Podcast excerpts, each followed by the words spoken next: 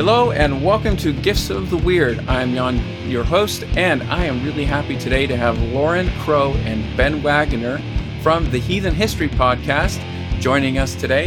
And this is really exciting because I have been listening to their episodes ever since they first started releasing it, and I've been enjoying what they're bringing out, bringing forth on there. Plus, I get to be a member of the Troth with them, and that's also exciting times. Lauren is a broadcasting and podcasting veteran and spent her 20s doing talk radio. She has been a heathen since 2002 and a member of the Black Bear Kindred of Central Arkansas since its founding in 2003. She currently serves as the Vice President of Arkansas Pagan Pride and the Public Relations Director for the Troth. When she's not doing heathen stuff, she works in IT and spends time with her husband and dogs. Lucky them. Ben is the author of 12 translations and current product publications director for the Troth. He's been studying Icelandic languages for over 10 years. He is a founding member of the Black Bear Kindred of Central Arkansas, married to his gorgeous wife Mandy, and has a lively son who is born a Thorsman. He is in his free time, he's a college professor. Welcome, Lauren and Ben. Thank you. Happy to be here. I have had the pleasure of meeting both of you at Trothmoot and your lively son, and had a great time with that last year, and that was really exciting. So thanks so much for uh, joining us on the podcast. And I just got to say that I've been listening to Heathen History podcast since you started, and I'm having a very good time listening to it and learning a lot, actually. So are we. we try to make it fun and try to make it educational without getting like too I don't know. It, it, history is hard to convey and make it also enjoyable. So that's kind of our our shtick is we want you to learn, but we want you to actually want to listen to more episodes because it's not a big dry lecture on whatever the topic is this week. Yeah, we do do our homework with these. Um, a lot of the uh, research that uh, I do has been coming out of the uh, third edition of Our Troth, which is one of the things I've been spending a lot of time on. Uh, but yeah, we certainly do want people to have fun with this as well. There's an awful lot of funny things that have happened in heathen history. Uh, no doubt about that. And I think one of the really exciting things about it has been that you know you we have that we're able to go in and actually some of the times even we've been able to like at Trothmoot last year we were actually able to bring on Diana Paxson and uh, Melody Grundy and talk about their experiences with early heathenry in Berkeley and the mm-hmm. early troth experiences. And, you know, for some things, we actually can get, you know, kind of living history. Uh, others, you know, obviously nobody's going to dig up A. Rudd Mills and ask him questions, nor would anyone want to. um, when you're a little too much that even Hitler's like, yeah, dude, no, you got a mm-hmm. question. Hmm. but this kind of started when in the course of my research, I was actually able to get through the magic of interlibrary loan, which I use an awful lot. In fact, I've uh, worn out three interlibrary loan librarians at my university in the past 10 years or so. Uh, because I send them to get me all kinds of weird things, and I don't know what they think about it all. Uh, but they were able to lend me a copy of um, the um, first guidebook to the Odinist religion uh, by A. Rudd Mills. Uh, Mills was an Australian lawyer who got captivated with the idea of uh, creating an Odinist religion. Um, of course, the guy was also, you know, as this younger generation says, Nazi AF. Mm-hmm. and there, there's a lot of, you know, weird stuff in there too, because the, the style of his religion was basically high church Anglicanism with the serial numbers filed off. But I, all the same, yeah, we were able to get a copy of this, or I was, and I thought to myself, you know, this is too good not to share. And I suggested to Lauren maybe we could do some, you know, a podcast or something like that, and the rest is kind of history. And she did most of the work in setting it up. And I, I will admit, I've been kind of pestering Ben for a few years. So I used to host a, a little podcast called Heathen Talk, uh, and when that ended, um, I the podcasting thing is kind of something I'm very passionate about. Um, And when that ended, I was kind of looking for another opportunity and had developed a few things, but nothing really was working. And Ben, it's kind of funny. It's really funny because the we have a working Dropbox folder essentially that we w- have outlines and sources in, and it started because Ben shared this giant thing of scanned in source folkish source materials, basically the A. Rudd Mills, the um, different issues that he had gotten interlibrary loan of the Odinist, or that he had gotten different places. So it's it's been really interesting um, the stuff I've, we've had to digest to to do mm-hmm. this podcast. Uh, mm-hmm. Uh, I a lot of times I say we we read this stuff and talk about it so you don't have to. Right. There's a um, not entirely, but very close to complete collection of the very early issues of the Runestone, uh, which was the newsletter slash zine uh, put out by Steve McNallen uh, starting in the very early days, I think in 1972. And it's actually available on microfilm. So I was able to get the whole thing. I've actually read the very first edition of the Runestone, you know, McNallen's first attempt ever uh, to go public with a, you know, heathen slash Asatru organization. You know, I've read all of that stuff and it's, it's kind of a trip. Um, spring I mean, 19 spring 1972 you could get a full year subscription for only two dollars. Hmm. wow. Three dollars in canada. Mind you you can't produced, even buy a comic book for three dollars these days. Yeah. Mind you it was produced on this ancient technology uh, wasn't even uh, ditto uh, machines. It wasn't even a spirit duplicator. It was this thing called a mimeograph. Mm-hmm. and evidently it was produced on a mimeograph machine that had actually been made back in the late Iron Age or something like that. Uh, it was almost impossible to read in places, but yeah. we did it so you don't have to. And yeah, I think we, I, I may be one of very few people who have read almost every runestone issue from the very beginning all the way up till uh, McNallen first ran out of steam in uh, uh, 1986, I think. but no, but I mean that's and we've you know like I said we've read through those. I mean we're I'm very fortunate to have Ben as kind of my partner in crime in this because Ben has really put forth a lot of effort to get so many primary sources for us um in these publications um all the and and not just the runestone but um Else Christensen's the odinist um there is a lot of those as well. Um, it's just been really, it's been really fascinating. But yeah, the A. Rudd Mills was like, I have a friend to go back to that. I have a friend who is, um, went to Episcopalian seminary and I sent him the, the, uh, prayer book to get his opinion. And he said that it looked like someone took the Common Book of Prayer, took out God and Jesus, inserted Odin and Thor, and shook it real hard. Mm-hmm. and so that's our first episode, and we mm-hmm. sing like we sing some of the hymns and that's pretty much what we do. We we go in and we we take a subject, we beat it to death with with our with humor, and hopefully you walk away learning something. I I remember you singing all those hymns. I thought that was I was like they created a hymn book. They really mm-hmm. created a hymn book. that's something else. and, and, what's great though is how much that's resonated.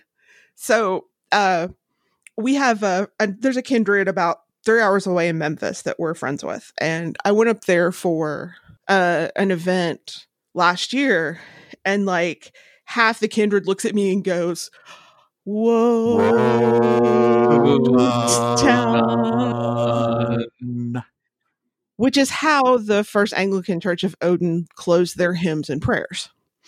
We don't know if it's exactly like that, but I'd like to think it is. I love it. On a slightly more serious note, a lot of these primary sources for the history of modern heathenry, Asatru, whatever you're calling it, are really, really hard to find. Uh, mm-hmm. A. Mills published his books himself, and they never had a very large print run. You know, there were never distributed in the thousands by a major publisher or, or anything like that. Uh, there's maybe five copies in academic libraries in the entire United States, uh, maybe not even that many. And then, of course, the Odinist and, you know, the Runestone and, you know, maybe dozens of zines and journals in the 70s and 80s, you know, some of them affiliated with organizations and some of them independent. Um, you just can't find them these days.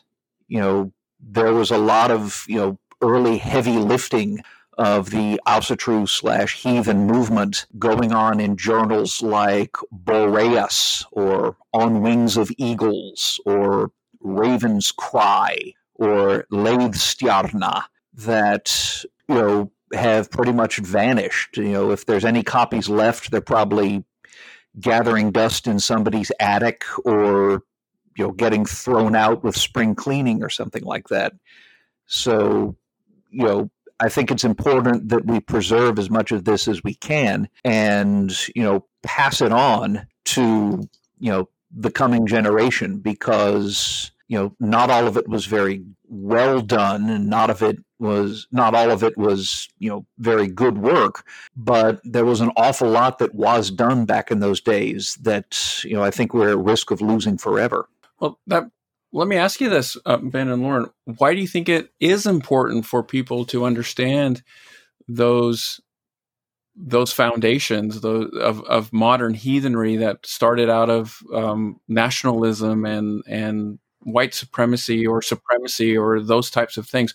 Why do you think that that's important? I mean, why would that fuel you fuel you both to take so much time out of your your schedules to create a podcast around it? Oh, I think that it's important first we need to understand where we came from. Um and that I think is number 1 the most important thing.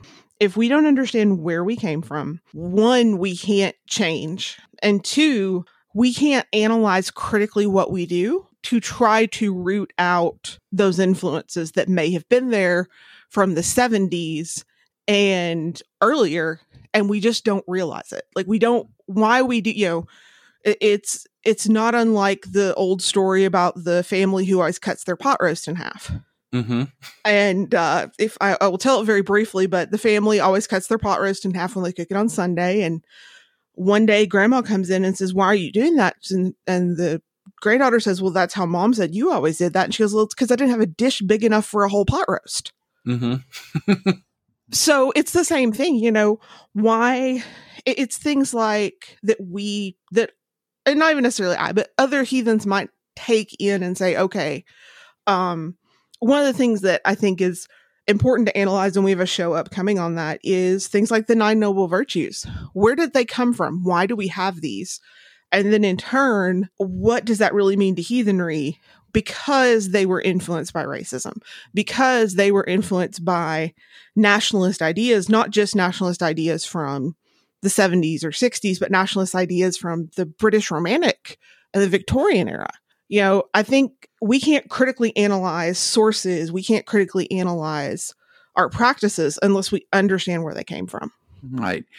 I'm actually working now on some background research for an upcoming episode on a Danish guy by the name of Wilhelm Grønbech. And Grønbech uh, wrote this book, which was translated as the culture of the Teutons. And Grønbech was a very gifted writer and able to portray these, you know, thought worlds, these worlds of, you know, religion and spirituality very convincingly, as if he was doing it from the inside. And he's actually better known for his work on things like Indian spirituality and ancient Greek uh, religion and spirituality, things like that. An awful lot of modern heathenry uh, ultimately comes out of Grønbech. I mean, that's where you get you know things like the the gifting cycle and uh, luck versus unluck, and especially the opposition between Innengarth and Utgarth. You know, the distinction between us kind of people here in the center of the world and all of those other kinds of people out on the periphery who are dangerous and have to be excluded, you know, like Jotnar versus gods or, you know, things like that. And a lot of this gets passed around in the heathen community as, you know, the mindset of our ancient Teutonic ancestors. And it isn't necessarily so. It's the mindset of Wilhelm Grønbech, who was a very smart man, be it said, and who isn't necessarily wrong about everything, but you know, he's not the only person out there trying to interpret the sagas. He didn't, you know, get this stuff handed down on Mount Sinai or whatever the Scandinavian equivalent is, uh, Mount Himmelbjerg in Denmark, which is about 500 feet high, maybe.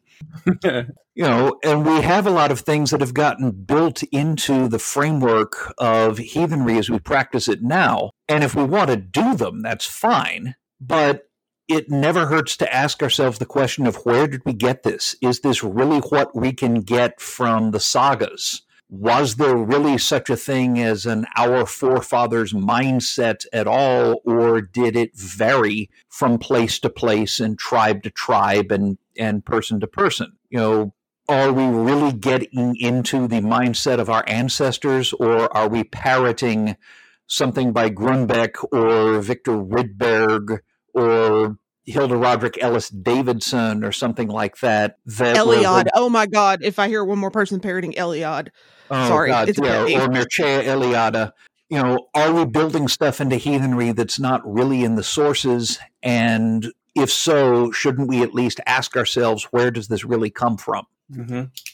So that that's kind of interesting that you bring it up that way. So how would someone like our someone who's say either years into being a heathen or just starting out being a heathen or somewhere in between uh, because we're all on a spectrum somewhere with that so many of us we just hear the stuff we read books it gets copied from book to book to book nowadays mm-hmm. uh, and you know people just quote other other authors uh, how can we encourage or how what's what what is some uh, advice that you think for someone to be like have a healthy skepticism and look into this kind of stuff to be able to separate nationalism fantasy misunderstanding information at the time? Because hey things change. I mean we think mm-hmm. we have something and then 10 years later we find a new grave right? That has something completely different that turns everything we thought we knew into a whole different study and things.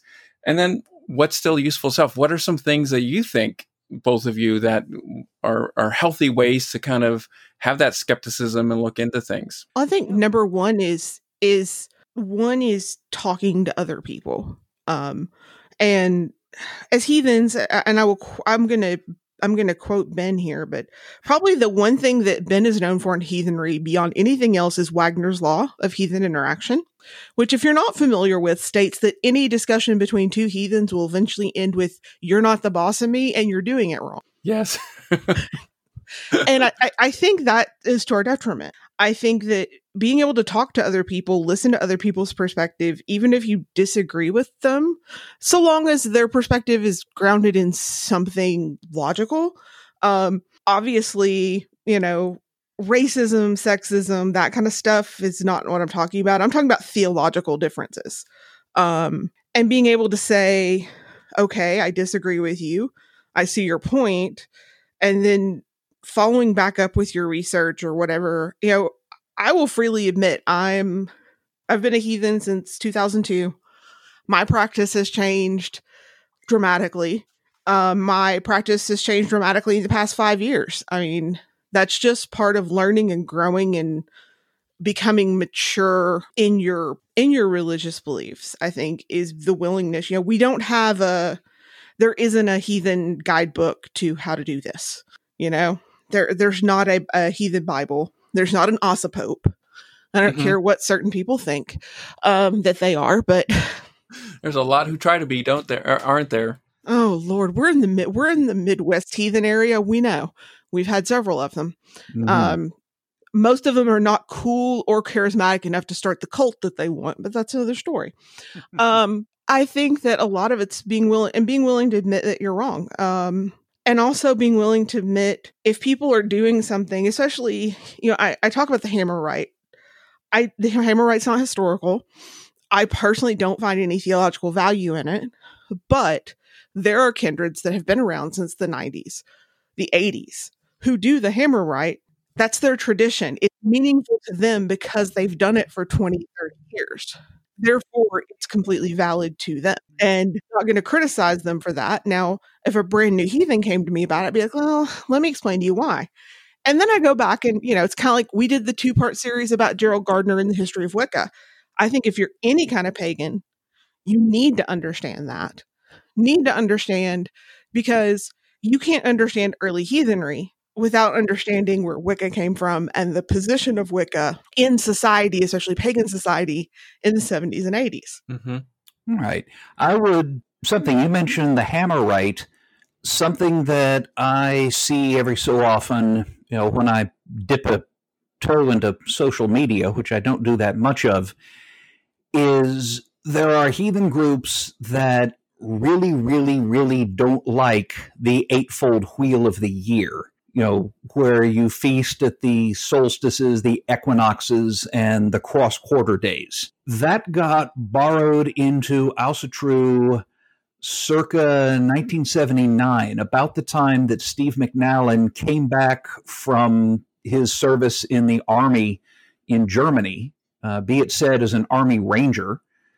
Um, I disagree with the man on a lot of things, but you know he has jumped out of perfectly good airplanes before. I'll give him that. When he got back to Berkeley, all of a sudden, this religion that he'd mostly been conducting privately or with very small groups or through his uh, journal slash newsletter suddenly had to develop some structure there were enough people there that they started holding you know public rituals and things like that and he tended to pick up the wheel of the year because it was pretty much what was out there you know they needed to develop some kind of in-person structure. Here's wicca here's the wheel of the year it's european let's go with it. Now and and, and keep in mind that at that point the concept of wicca being an ancient religion was still widespread. It was still pretty much seen as truth. It was still in the encyclopedia. And for those of you not old enough to remember the encyclopedia that was pretty much like the word of God when it came to things. I mean, I've done so many reports out of the encyclopedia, mm-hmm. but you know, if the encyclopedia says it, it has to be true. Yeah, it was. It was kind of like Wikipedia, but it was made out of paper, and uh, uh, you couldn't. And no one it. could edit it. Yeah. Right. Anyway, where I was going with that is that's one of the things that got kind of baked into our structure, and it is almost certainly not the way that any you know actual pre-Christian heathens worshipped. I mean, for one thing, you know, climates and things like that tend to vary a lot. And as Kveldulf Gundarsson once wrote, you know, if you're standing around in the spring equinox praising, you know, Ostara and the returning spring, and you're in Sweden uh, like he was, you're going to feel like a complete idiot and you're probably going to get frostbite and, you know, freeze your butt off religious practice actually varied quite a bit depending on where you were. And this makes sense if you're an agricultural society. You know, you're not going to hold your harvest home celebration until the harvest is actually home. And that might vary mm-hmm. even in one place. It'll vary from year to year, depending on, you know, the vagaries of the, the weather that year.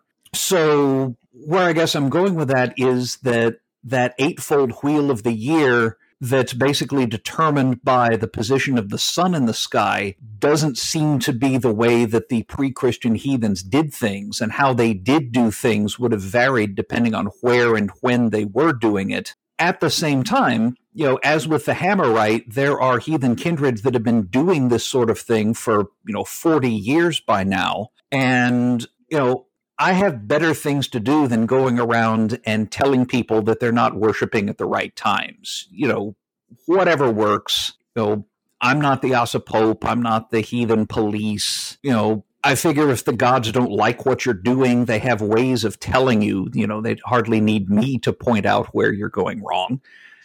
Yeah. You know, I don't worry about it, but I do think it's important that we do some thinking about when we worship, why we do it the way that we do, uh, what did it ultimately mean as far as we can know?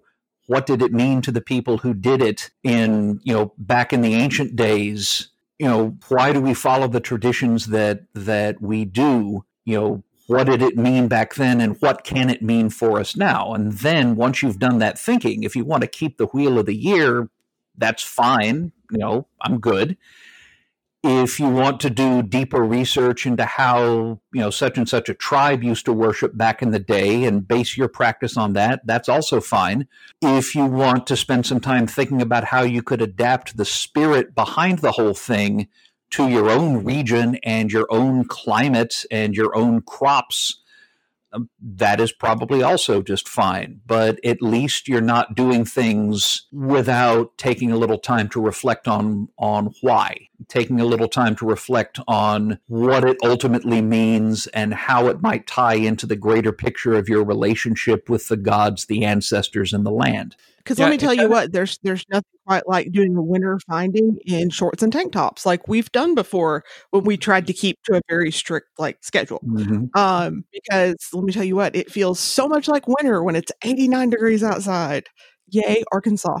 Um, well, yay, Southern California, Lauren.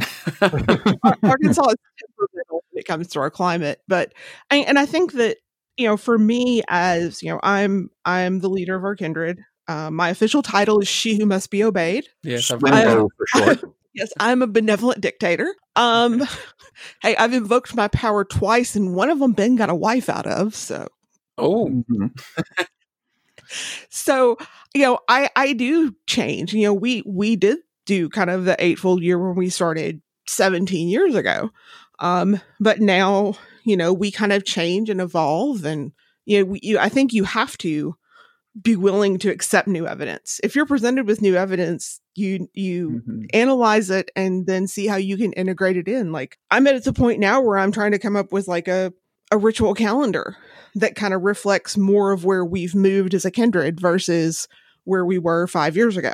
Right? Yeah, it kind of interests me how even a lot of um, modern Asatru heathens uh, who are trying to reconstruct or reclaim, however one wants to read it or, or say it, and that, but um, an ancient form of practice. But they're trying to. It seems to me like they're trying to create some universal practice that kind of like was all over all Germanic lands, from southern Germany, Bavaria, all the way up to the furthest north of Norway, and it just kind of seems like they just kind of rename some of the the the wheel of the year type stuff to Sigr bloat or this bloat or that but they're still trying to keep those things and at a certain time. And I, I I've always kind of felt like it was always nice to try to try to adapt it to where I am and what's meaningful at the time. I, I live in Southern California. We don't have a winter.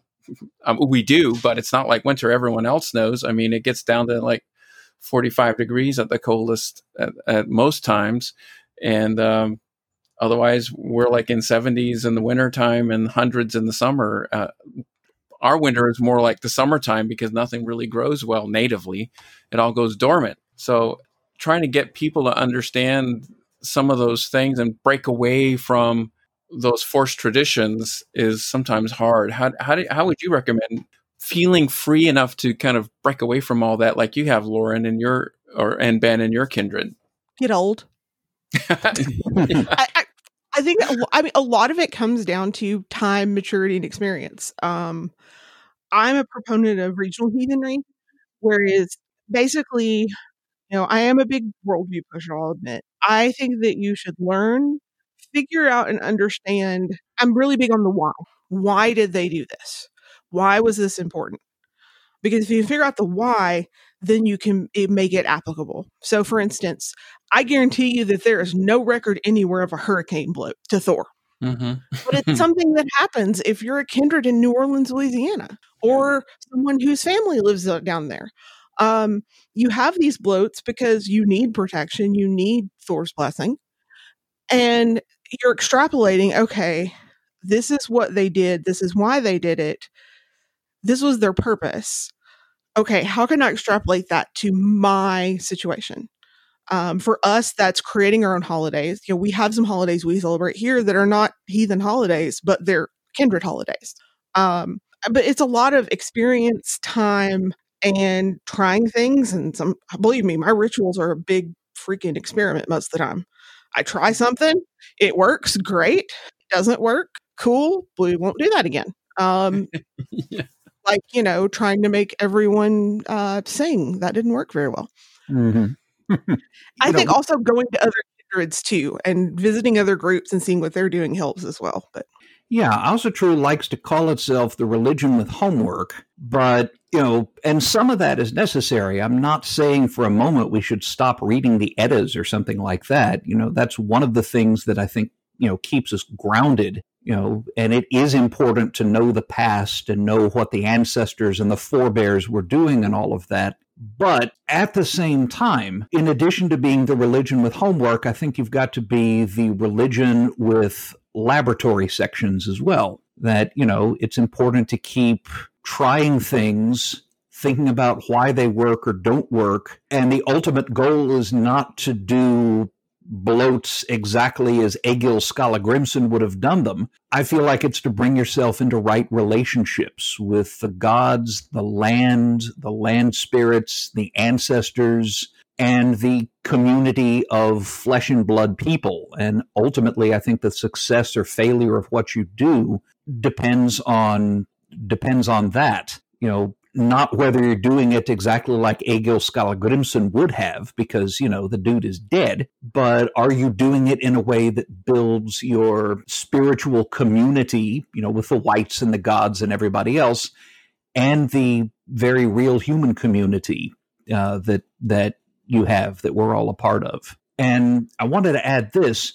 Um, I've come across a paper by a guy named Stefan Brink, and what he's done is looked at Scandinavian place names that can be derived as coming from a deity name. They're what he calls theophoric names, names that carry a god's name. And when you look at the pattern of this, you find some things like there's a bunch of place names that come from the name of the god Tyr. Uh, probably the best known is Tisø, a uh, big archaeological site in Denmark whose name means Tyr's Island. Outside of Denmark, as far as we can tell, almost nobody had heard of Tyr, or at least didn't think he was important to name an island or a grove or a temple or anything like that after him. Uh, Frey names are all centered around central Sweden and also a bit close to where Oslo is now. Uh, Odin is kind of all over the map in more ways than one, I suppose. Mm-hmm. Thor Thor is fairly universal, but even there, there's some regions of uh,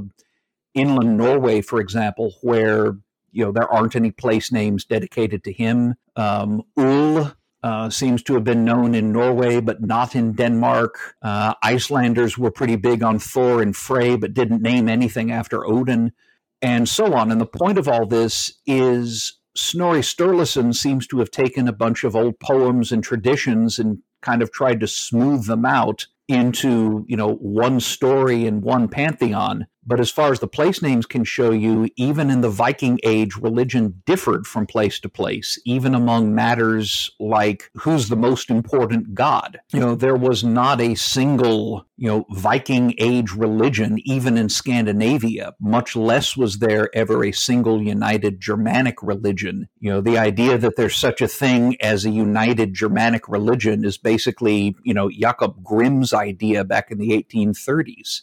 And so we shouldn't expect now that we're going to have uniformity in practice. It's okay to vary things based on where you are because that's the way it was back. Uh, that's the way it was back in the day. Practices and beliefs and myths, uh, they were different depending on where you were. And it's okay yeah, and, if we do this now, but let's think about how we're going to do it. Yeah, and they also were influenced by people they traded with, people they lived next door to, thinking like, "Hey, that's a cool thing. Let me see how you do that, and if it works for me, I might I might just add that mm-hmm. to my practice."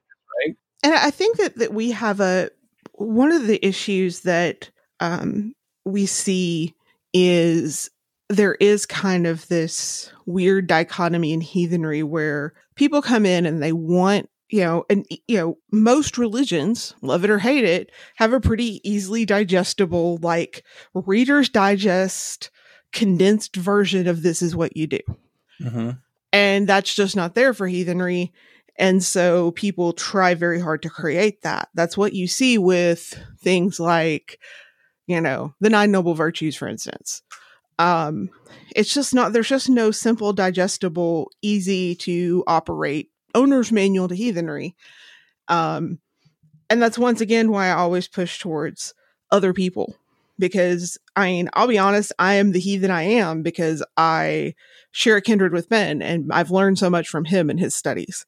You know, um, the late Rod Landreth was a huge influence on me and who I am as a heathen. Mhm. Um, all Hail these Rod. people that I, Hail Rod, I miss that man so much. Um, all these people that I've interacted with, for good or bad, um, you know, have influenced who I am as a heathen because I've seen one of two things either a way that works for other people that I can try, or horrible mistakes people have made that I don't repeat. Um, and those are both very helpful for all of it. And I think that, you know, a lot of people, you know, if you have a chance, go to events, go visit other kindreds. Um, I mean, we've driven, I've driven all over the Midwest at this point. And if you're an older heathen, take that chance to mentor new heathens. Yeah. Um, that's partially what I've been doing with another kindred is I've been driving two and a half, three hours to their rituals to help them and kind of mentor this new kindred and get it going. Um, Lauren, you, you remember the time we drove back from Central Texas in a snowstorm after hanging out with, uh, it was at Texas Harrowmoot back in, what was it, 05, something like that? oh yeah, that was the that was the uh, that was the event that had the symbel that was still going at breakfast. Yeah, that was the one where we started rewriting I Want to Be Sedated by the Ramones. You remember? Your stumble lasts I 24 hours a day. I want to be I wanna Theodish.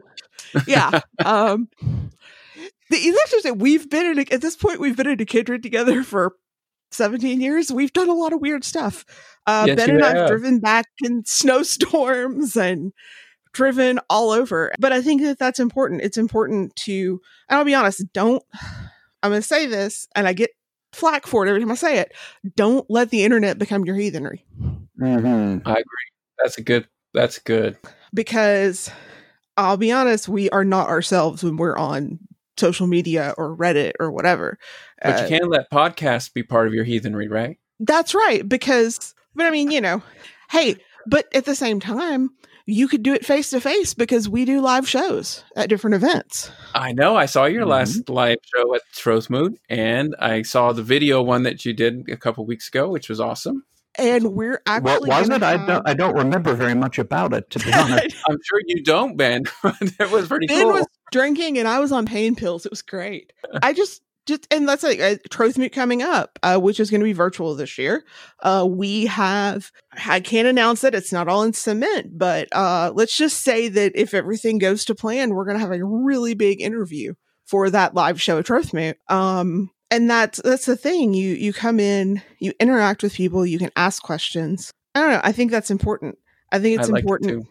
Yeah, I think it's important to get involved with, you know, find like minded people, ask questions, be annoying. Uh, I am, it works.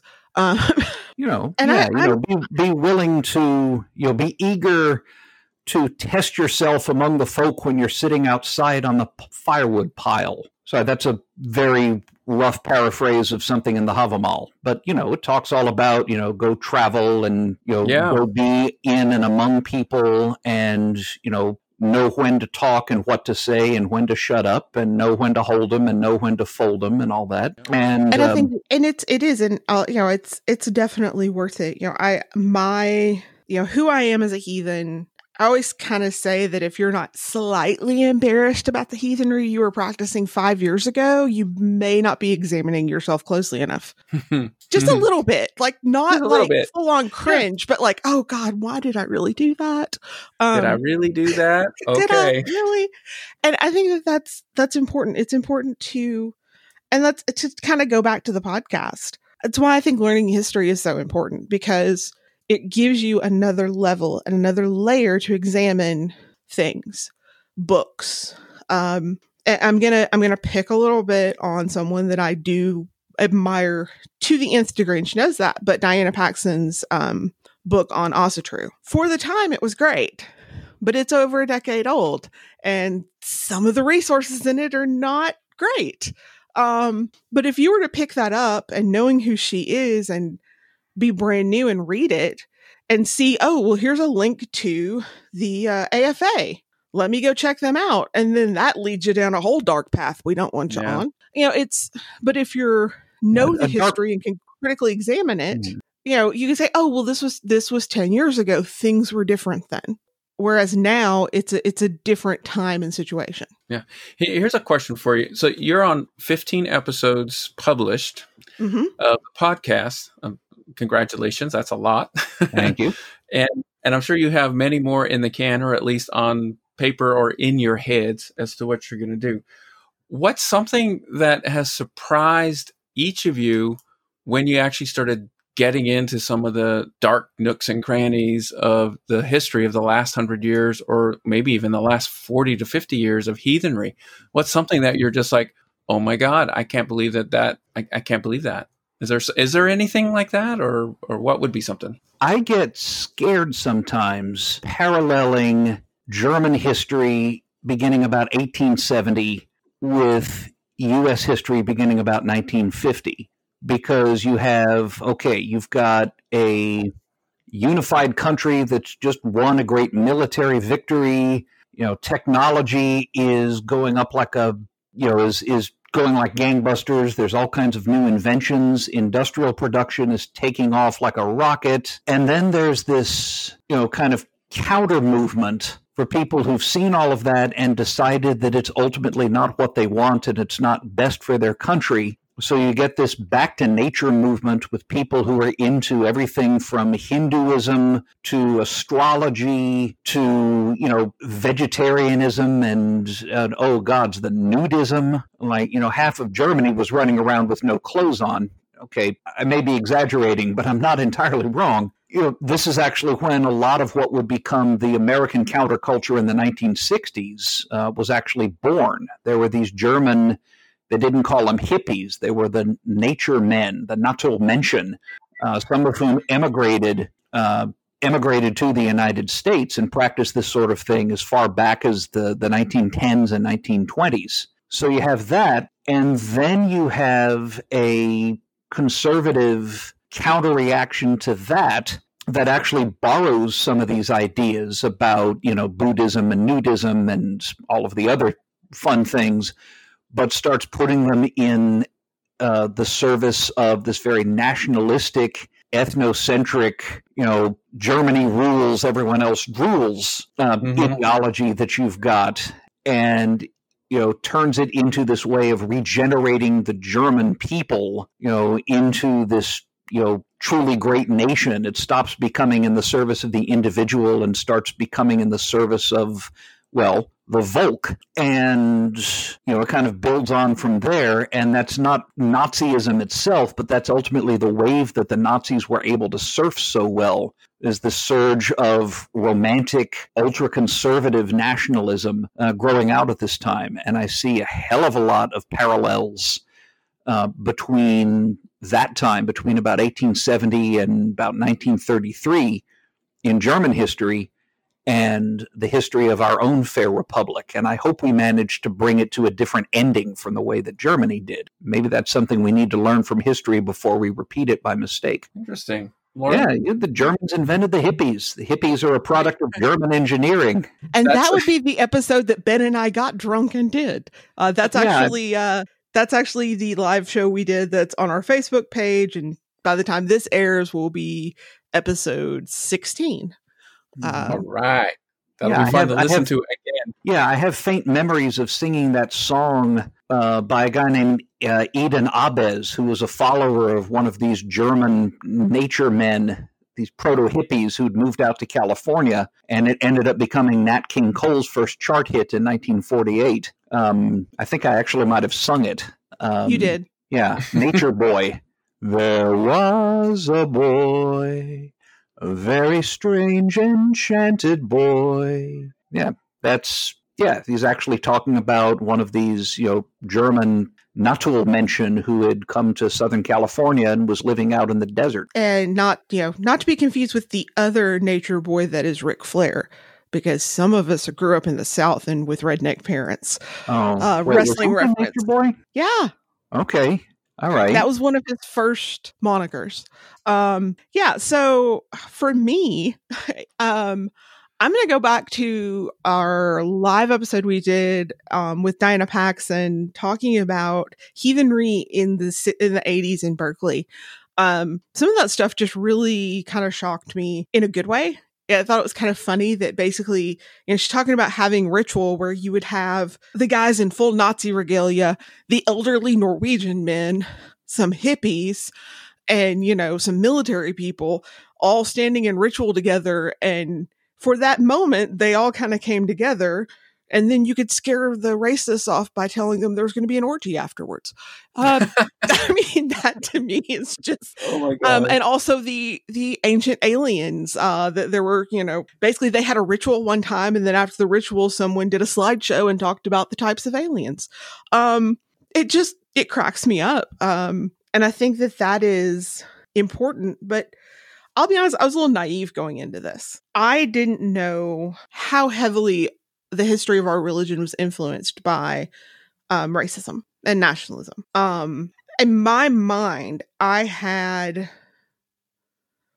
in my mind, I guess I had it as this was something they that the racists co-opted from us when the actual answer is more the inclusive people kind of took what the racists did and said, "Hey, we can do it better and cooler and correctly." Yeah. So you know, I, I think that was the biggest wake up call for me was definitely that this has always had a a racist element to it. Um, and and it's it's not always it's not always overt. You know, certainly most heathen, very few heathens that I've met actually are openly racist in the sense of sitting around over horns of mead complaining about how those people are ruining America and all of that. But once you know what to look for in the history of ideas, you know, you can trace some unsavory ideas coming out of you know this ethno nationalism that was so prevalent in Germany, especially after World War One, and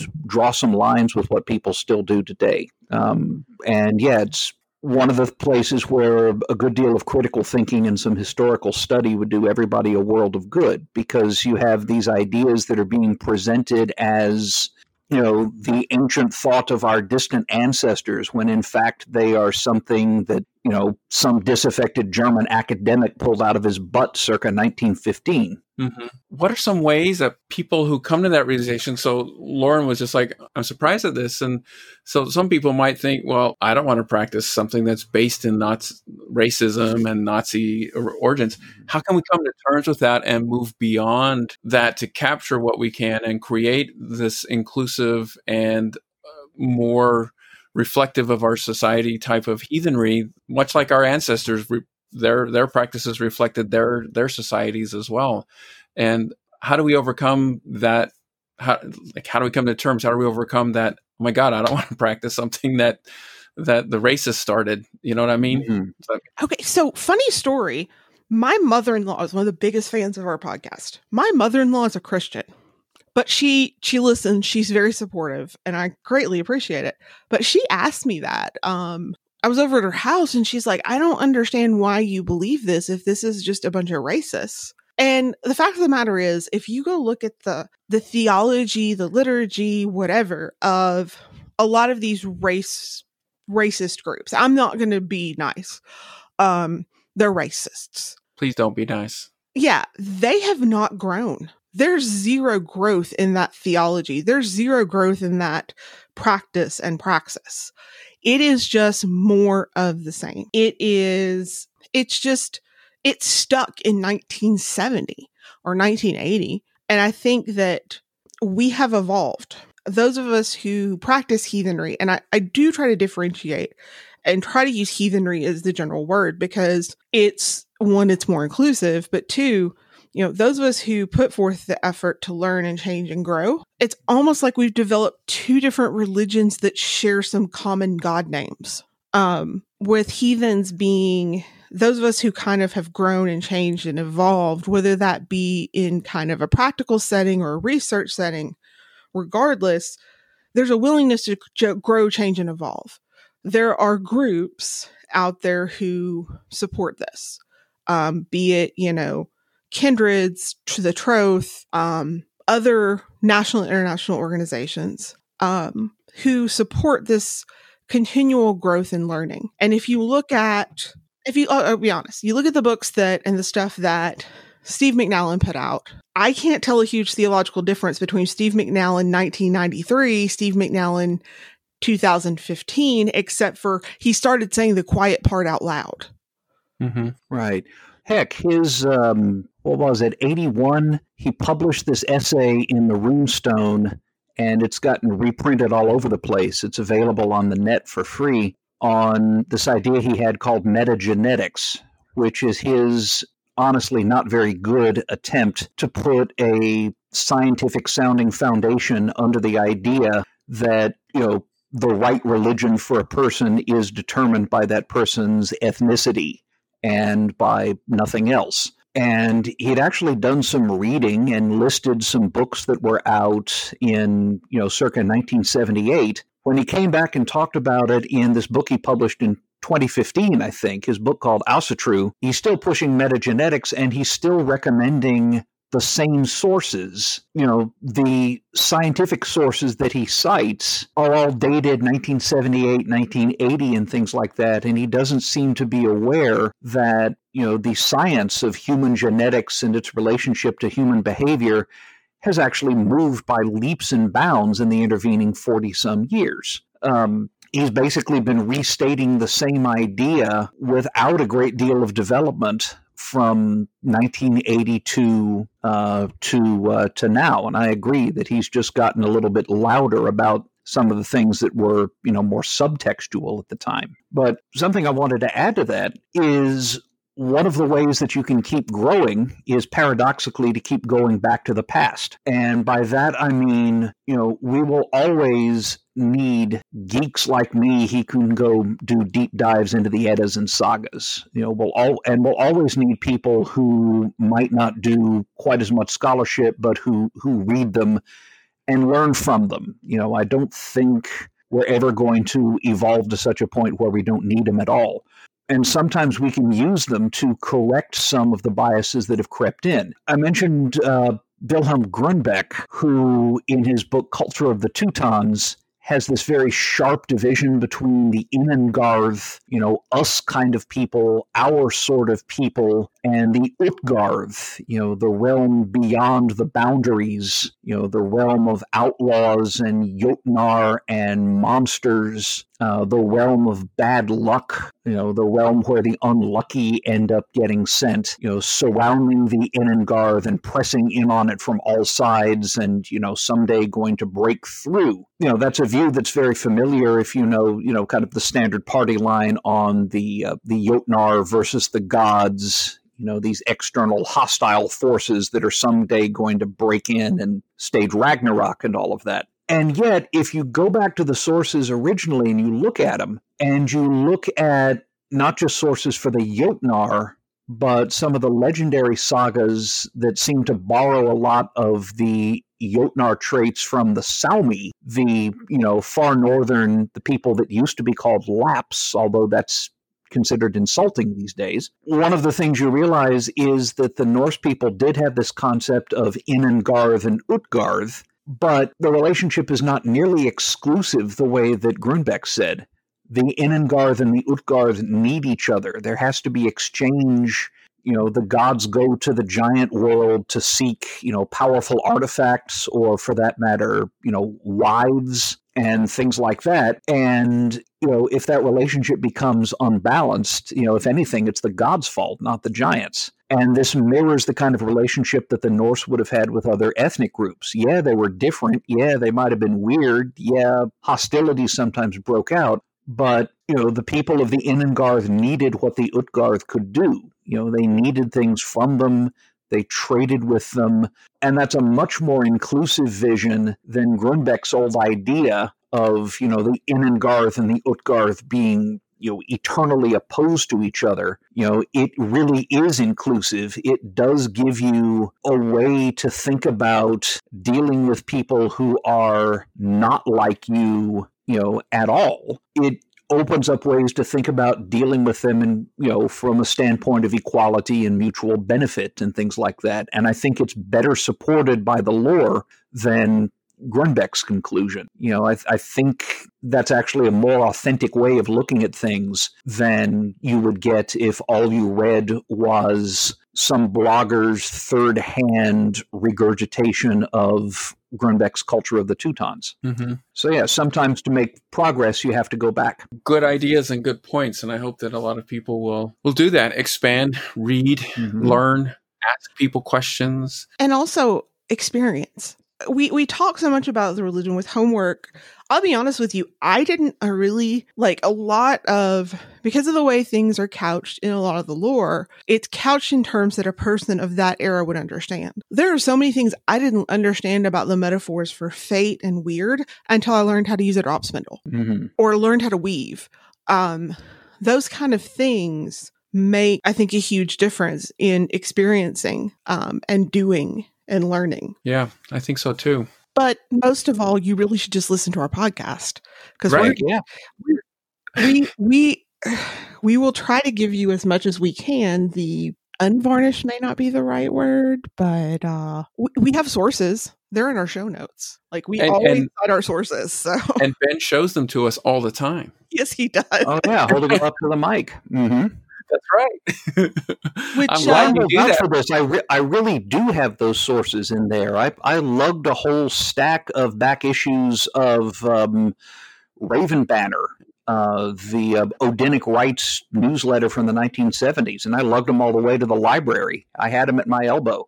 yeah, right? I, I, really do them up to the. Up, yeah, we show up with backpacks uh, like there's like a rolling bag of equipment ben's got backpacks and boxes full of books it's it's really interesting and i will admit it can get a little awkward because we we so our public library has a podcasting studio which is great until we're like deep into talking about the odinic rite and racism and nazis and there's a bunch of kids watching us through the window and then it just gets weird and awkward real quick that that that's probably a sight. I uh, kind of funny. I I thought it was really fascinating that you do have a, a, recording studio at your public library, but now to find out it also has a window like a recording studio did in the old radio days. That's even mm. more funny. well, what they did is they took a they took like a conference room and turned it into um, a multimedia studio. So it's got green screens, it's got the setup for pot. You know, they have microphones there, but mine are better, so I bring mine. Um, they've got like uh, computers in there that can do video and audio editing. They have light boxes. I mean, it's a whole thing. It's uh, there's a video on our if you go to our Facebook page. Uh, there's a couple of videos there that I've taken of us in the studio. Um, and Laura, what we, is your Facebook page for our listeners? I'll put it in the show notes as well, but go ahead and mention it. Uh, it's facebook.com forward slash heathen history, or you can just go to heathenhistory.com and that's got all our links because I think that's right, but I'm not hundred percent because I uh, I kind of get a little, but you know, Facebook. We've got a YouTube channel now where we're we got requested to put our videos up on YouTube or our audio. So I made some nice little audiograms, and uh, it's uh, you know trying to do my best to get good content out there because trust me when I say you go search for like heathen podcasts and for every good podcast like yours, there's 10 to 15 that are either really bad or like just racist.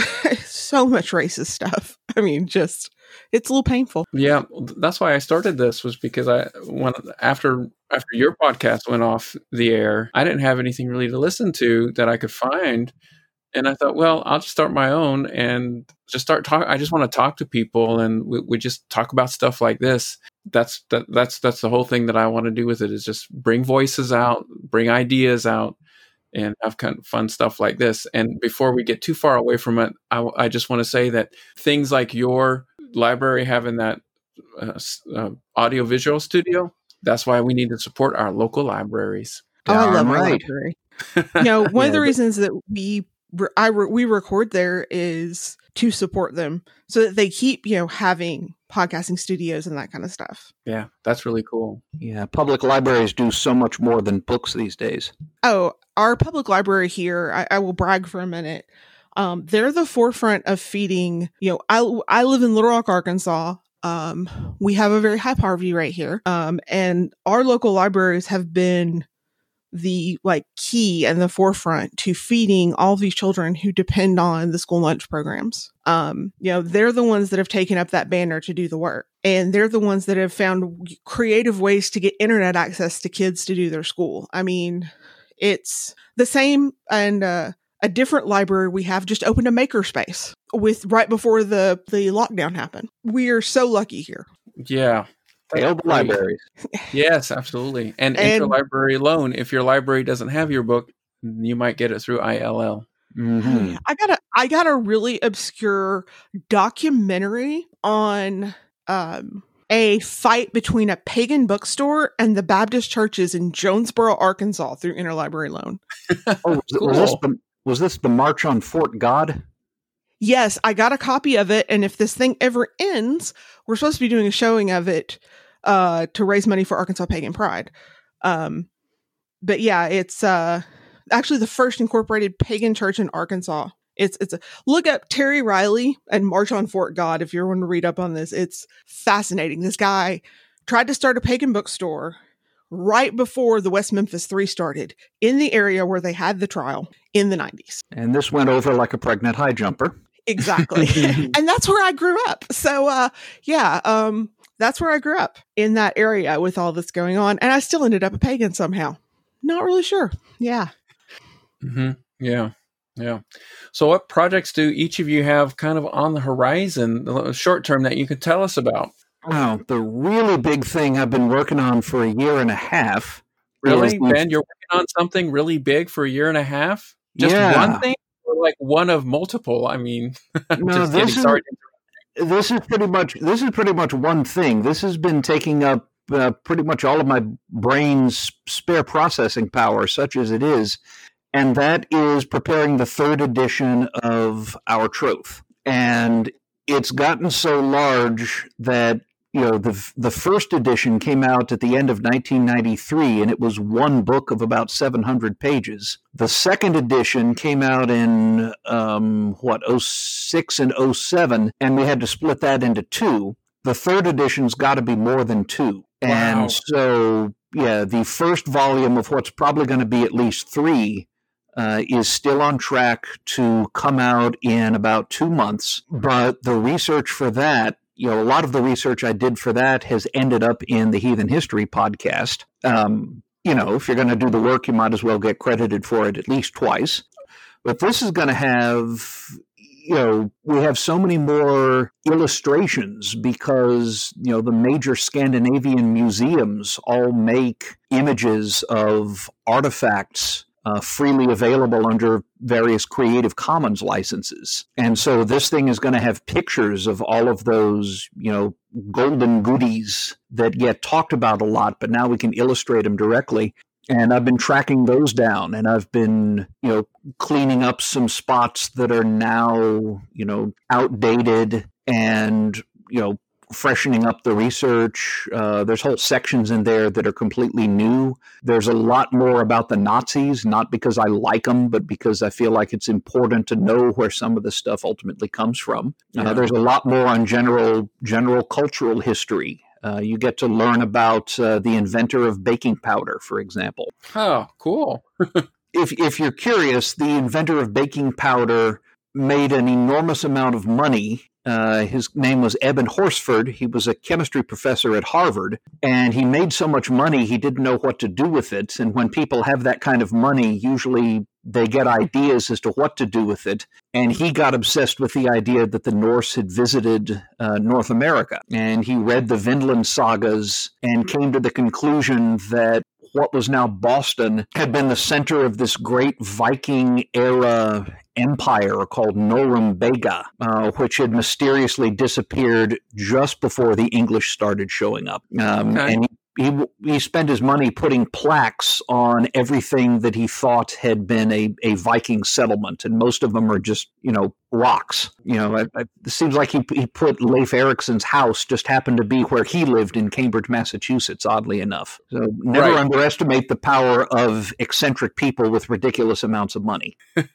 so yeah, that's one well, of the things that's going to go in there because it actually aside from being a funny story about an eccentric guy who was too rich for his own good, you know, it feeds into, you know, looking at 19th century American attitudes about the the Vikings and the Norse, and that unfortunately ties in with 19th century American attitudes about, you know, what ethnic group is supposed to be top of the heap. You know, mm-hmm. hint, it's the Anglo-Saxon and Anglo-Saxon people and not all of these, you know, Irish and Italian and Jewish people that are migrating in. Um, right. So yeah, it's all part of this. You know, it's all part of the grand story. It's all part of the enormous heritage of ideas that goes back to the Stone Age that we can all draw on, and it's all going to be put within you know, between two covers as completely as I can manage it. And that is finally looking like it's going to come to an end. And then I can start working on the volume about the gods. And hopefully, sometime before I drop dead of exhaustion, I'll be able to get all of this out. That'd be great. Mm-hmm. And you have recently put out a couple of cool things. You put out a translation of a new saga, and you made available for free some activities for coloring and other types of things for children. Can you tell us about those two things? Well, and how they're yeah, available? Yeah. Okay. As soon as we went on lockdown, you know, I've got a very active kid, you know, who you know can't go to go to school now, and you know needs things to occupy his time, and you know, if left to his own devices, he'd play Roblox for 26 hours a day. But, you know, you can't only do that. And I figured there must be a lot more people who are in the same boat. So I started just by pulling together some clip art that I had from old projects and, you know, cleaning it up and modifying it and making it into some coloring sheets. And I think we're currently up to 28 different coloring and also activity sheets, you know, teaching kids how to you know, uh, dye cloth and string using uh, yellow onion skins.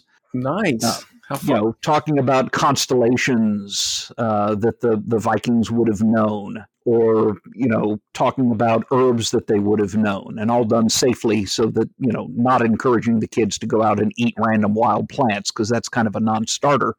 And Very quickly, you know, there's a word find and a maze and things like that. But it's just all things that kids can do at home that hopefully will be fun. No, you know, regardless of whether the family's heathen or not. Uh, but that also might teach just a little bit about the, the cultural background. I'm not hitting people really hard. You know, this is not Bible school type coloring activities you know, I'm just trying to come up with things that are fun and from which they might actually learn just a little bit. And that's all available for free uh, from the uh, uh, the Troths site on Lulu.com. And if you just search for, you know, Heathen Kids Activity Pack, um, yeah, that's where you can find that. It's also on the Heathen History Facebook page. There's a mm-hmm. link because uh, we posted about it. Um, yep, and I'll put links in the uh, in the notes as well. So we'll get we'll get folks to be able to get to that. That's awesome. Mm-hmm. And yeah, it's not a you know it's it's not a particularly deep scholarly dive. It was just my attempt to put together some stuff that people might find was fun.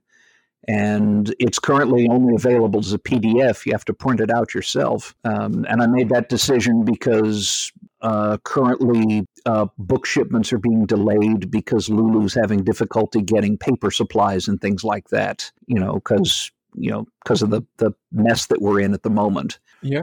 Uh, but yeah, it's up there and it doesn't cost a thing. And you know, if you don't like it, we'll give you double what you paid for it. that's great. Thanks for that. That's that's really great. I'm sure a lot of people will appreciate that, and the kids will have kids and of all ages will have fun participating mm-hmm. with it. You don't have to be under a certain age to do that, right? Um, no, there's you know no age limits there. Absolutely. Hey, adult coloring books are a big business, apparently. So yes, they are. Lauren, what activities do you have on the horizon that that uh, you're working on? So first of all, I work in public health. So most of my activities of the past seven weeks have been in the work variety. So I don't have a ton of stuff coming up because of that. Uh, uh, just because I work and then usually I, I do my other stuff. I, I, uh, I'm working on a rune quilt right now that was supposed to be for the Trothmoot raffle, but that's not going to happen this year. So next year Actually, it's probably going to go to Midwest Wintermoot this year, and then I'll do something else for Trothmoot next year. Um, but uh, Trothmoot, I am on the planning committee. Um, it will be online this year, so open to everyone.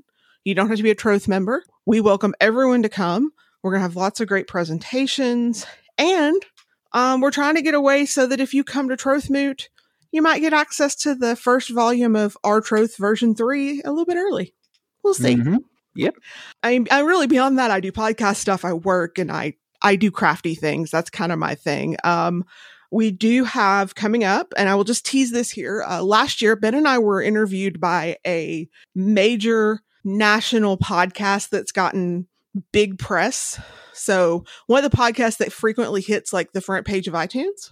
Um, and uh, we will be I don't have a date yet of when it is, so I don't want to say I don't want to count my chickens, but uh hopefully in the next few hopefully by the time this comes out, we will be close to or have already aired an interview about heathenry and racism and heathenry and the history of it on a, you know, one of those great big podcasts. Um that was so, that was fun uh, to do because yeah, thanks to technical glitches, we only had one pair of headphones between us. Oh. So Lauren would talk for a while and I couldn't hear what she was being asked. And then she'd pass me the headphones and I would talk for a while and Lauren couldn't hear what was going on. So we're, we're actually going to be able to find out what, what we were talking about in the first place for the first time. But that's, yeah, that's and hilarious. Beyond that, like I said, getting ready for Trothmoot, Trothmoot 2021, Memphis, Tennessee. I'm just going to go ahead and promote that now because I'm really excited because it's literally like two and a half hours away. Um, and also, you know, I, I do write sporadically at feministheathen.com where I talk about kind of the intersection of feminism and heathenry. And also just honestly, that keeps me busy. but Most of it's work right now. I'm this whole situation that we're in has been very trying for you know, and I'm not even a frontline healthcare worker. I'm like fifth in line. Um, but even that, you know, the people who work in public health are epidemiologists, are um, logistics people, uh, people from the Corps of Engineers, the National Guard. There's so many people that we don't necessarily think about who really have been putting in so many hours. Um, and I'm one of them. and so you, you actually got to work in a bunker, right? I do. I, I, I am actually on call this weekend, in fact, um, to go work in the bunker because we have you know in ca- a lot of states and agencies have these like have these uh contained areas set up because not only is it meant for this kind of thing but if there were some sort of attack you know basically you have bomb shelters that these things are all built out of because uh, they were all built in the 50s and 60s so um but yeah i mean pretty much i just i work and i do a lot of crafty stuff i'm not ben is the writer in our kindred i am I like to to say I'm the uh, I'm the organizer. I'm the one that makes sure everything gets done and things get mm-hmm. set up and places get reserved. Um, and I like to talk about that sometimes with people because there's a lot of people like, oh, well, you know, I'm not, I don't have this gift of writing or this, that, and the other. I'm like, listen, eh, for every writer, and, and Ben, I love you, and you know, I'm saying this, but for every Ben, there has to be a Lauren that can remember to make reservations so that Ben can spend his time writing yes. and getting things ready. That's right. Absolutely. And I'm, uh, and I'm so grateful for it. And that's why we've been such a good kindred for so long. That's you know when people find the things that they're best at, and then we can all make a good a good team effort. That's what it works on. That's the best way. And, and I really think that's important. And I just want to say, this year's we're coming out of this also support your local pagan pride. Um, I'm on the board of directors for Arkansas. We're going to need you more than ever this year. Yes. Um, we still haven't figured out when we're going to set our date, and we normally have had a date set for months now. Um, and a lot of events have already been canceled. So just support your local pagan pride, support your local pagan shops. Um, remember that heathenry is a community, and we'll all get through this together. We will.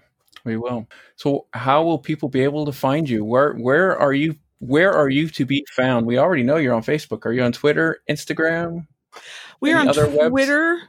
Um, at Heathen History. We're on YouTube. at Heathen History. Um, basically, everything's at heathenhistory.com. You can find all the links. Um, I never could figure out how to make a podcast Instagram. It didn't make any sense to me, and I'm old, so a lot of this like like TikTok and Snapchat confuse me. Um, Yeah. so just just know that I'm old. Um, but yeah, and then also um, Facebook's usually the easiest way to get a hold of us. But and as far as the podcast, if you're listening to this podcast, wherever you're listening to this podcast, unless it's like on the website, if you search in Heathen History, you'll probably find us too because we're on. I think every platform that I could find to put us on. So Yeah, that's great. Mine downloads automatically every time you pop you post one. And, and that's great. I that's one thing I like about podcasts is it, it does kind of come to you and show up, and you don't have to search it out. It comes to you. It does. It does. And just for people who are wondering what the heck is Trothmoot, of course, I've talked about it before, and it's a convention for people who are interested in inclusive heathenry, sponsored by the Troth, uh, the Troth.org, and there will be links to it. And it's a fun thing. It's fun when it's in person because we get to see each other face to face. We can hug each other. We can uh, have little chats into the wee hours of the nights. Uh, but this year is going to be uh, just fine. We're going to have a really fun time having a, a virtual one online, and that means just a lot of people are going to be able to join from the comforts of their home and in the ways uh, a whole different experience. It's going to be, I think, a lot of fun. So I just want to say, You don't need to be a member to yeah. attend. As Yes. public relations director, I do feel the obligation to say we are the largest gathering of inclusive heathens every year. excellent. I- Yeah, I, just have awesome. to say that because you know that's, that's my job. Um, and then also after that, Frith Forge, which is the International Inclusive Heathen Conference, is also going to be virtual this year. Um, Yeah, and so that's, that's, to coming up in that's going August. to be in August. that is the one great thing. This thing's been going on since what eighty? The first one's in eighty seven. So Remember 88, I think. 88, Yeah. 88. Yeah. So it's been going on since 88. So we're Wow. we we're we've got this and i think it's going to be fun um and also if you're in arkansas and uh you should check out black bear kindred uh blackbearkindred.org that's our kindred uh we are the oldest inclusive kindred in arkansas and uh we have lots of events and stuff for everybody and i think we're a lot of fun We're doing it right. we are um I like to think that we're a lot of fun too. So uh, we like to get together and at our German beer hall when we can, and it's great. That sounds great. Well, I appreciate you two coming on uh, and chatting with us for a while. And I think I think we have to end it with a a hail to Wotan, don't we? Yes. hmm Ben? All right. Okay. All together. Two, three. Wotan.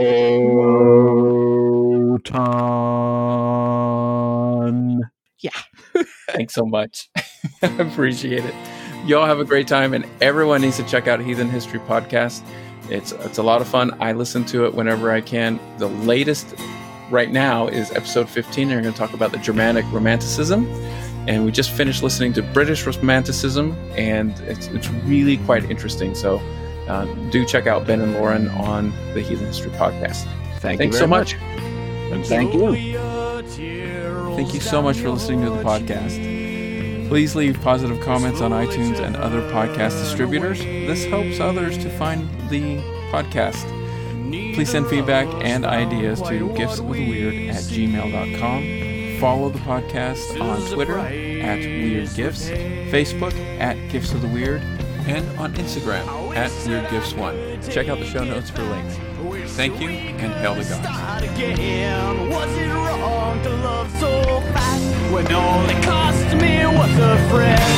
They say pride goes before the fall. Broken hearts upon my wall. Reap the crops that I have sown. Nothing but regrets to call my own.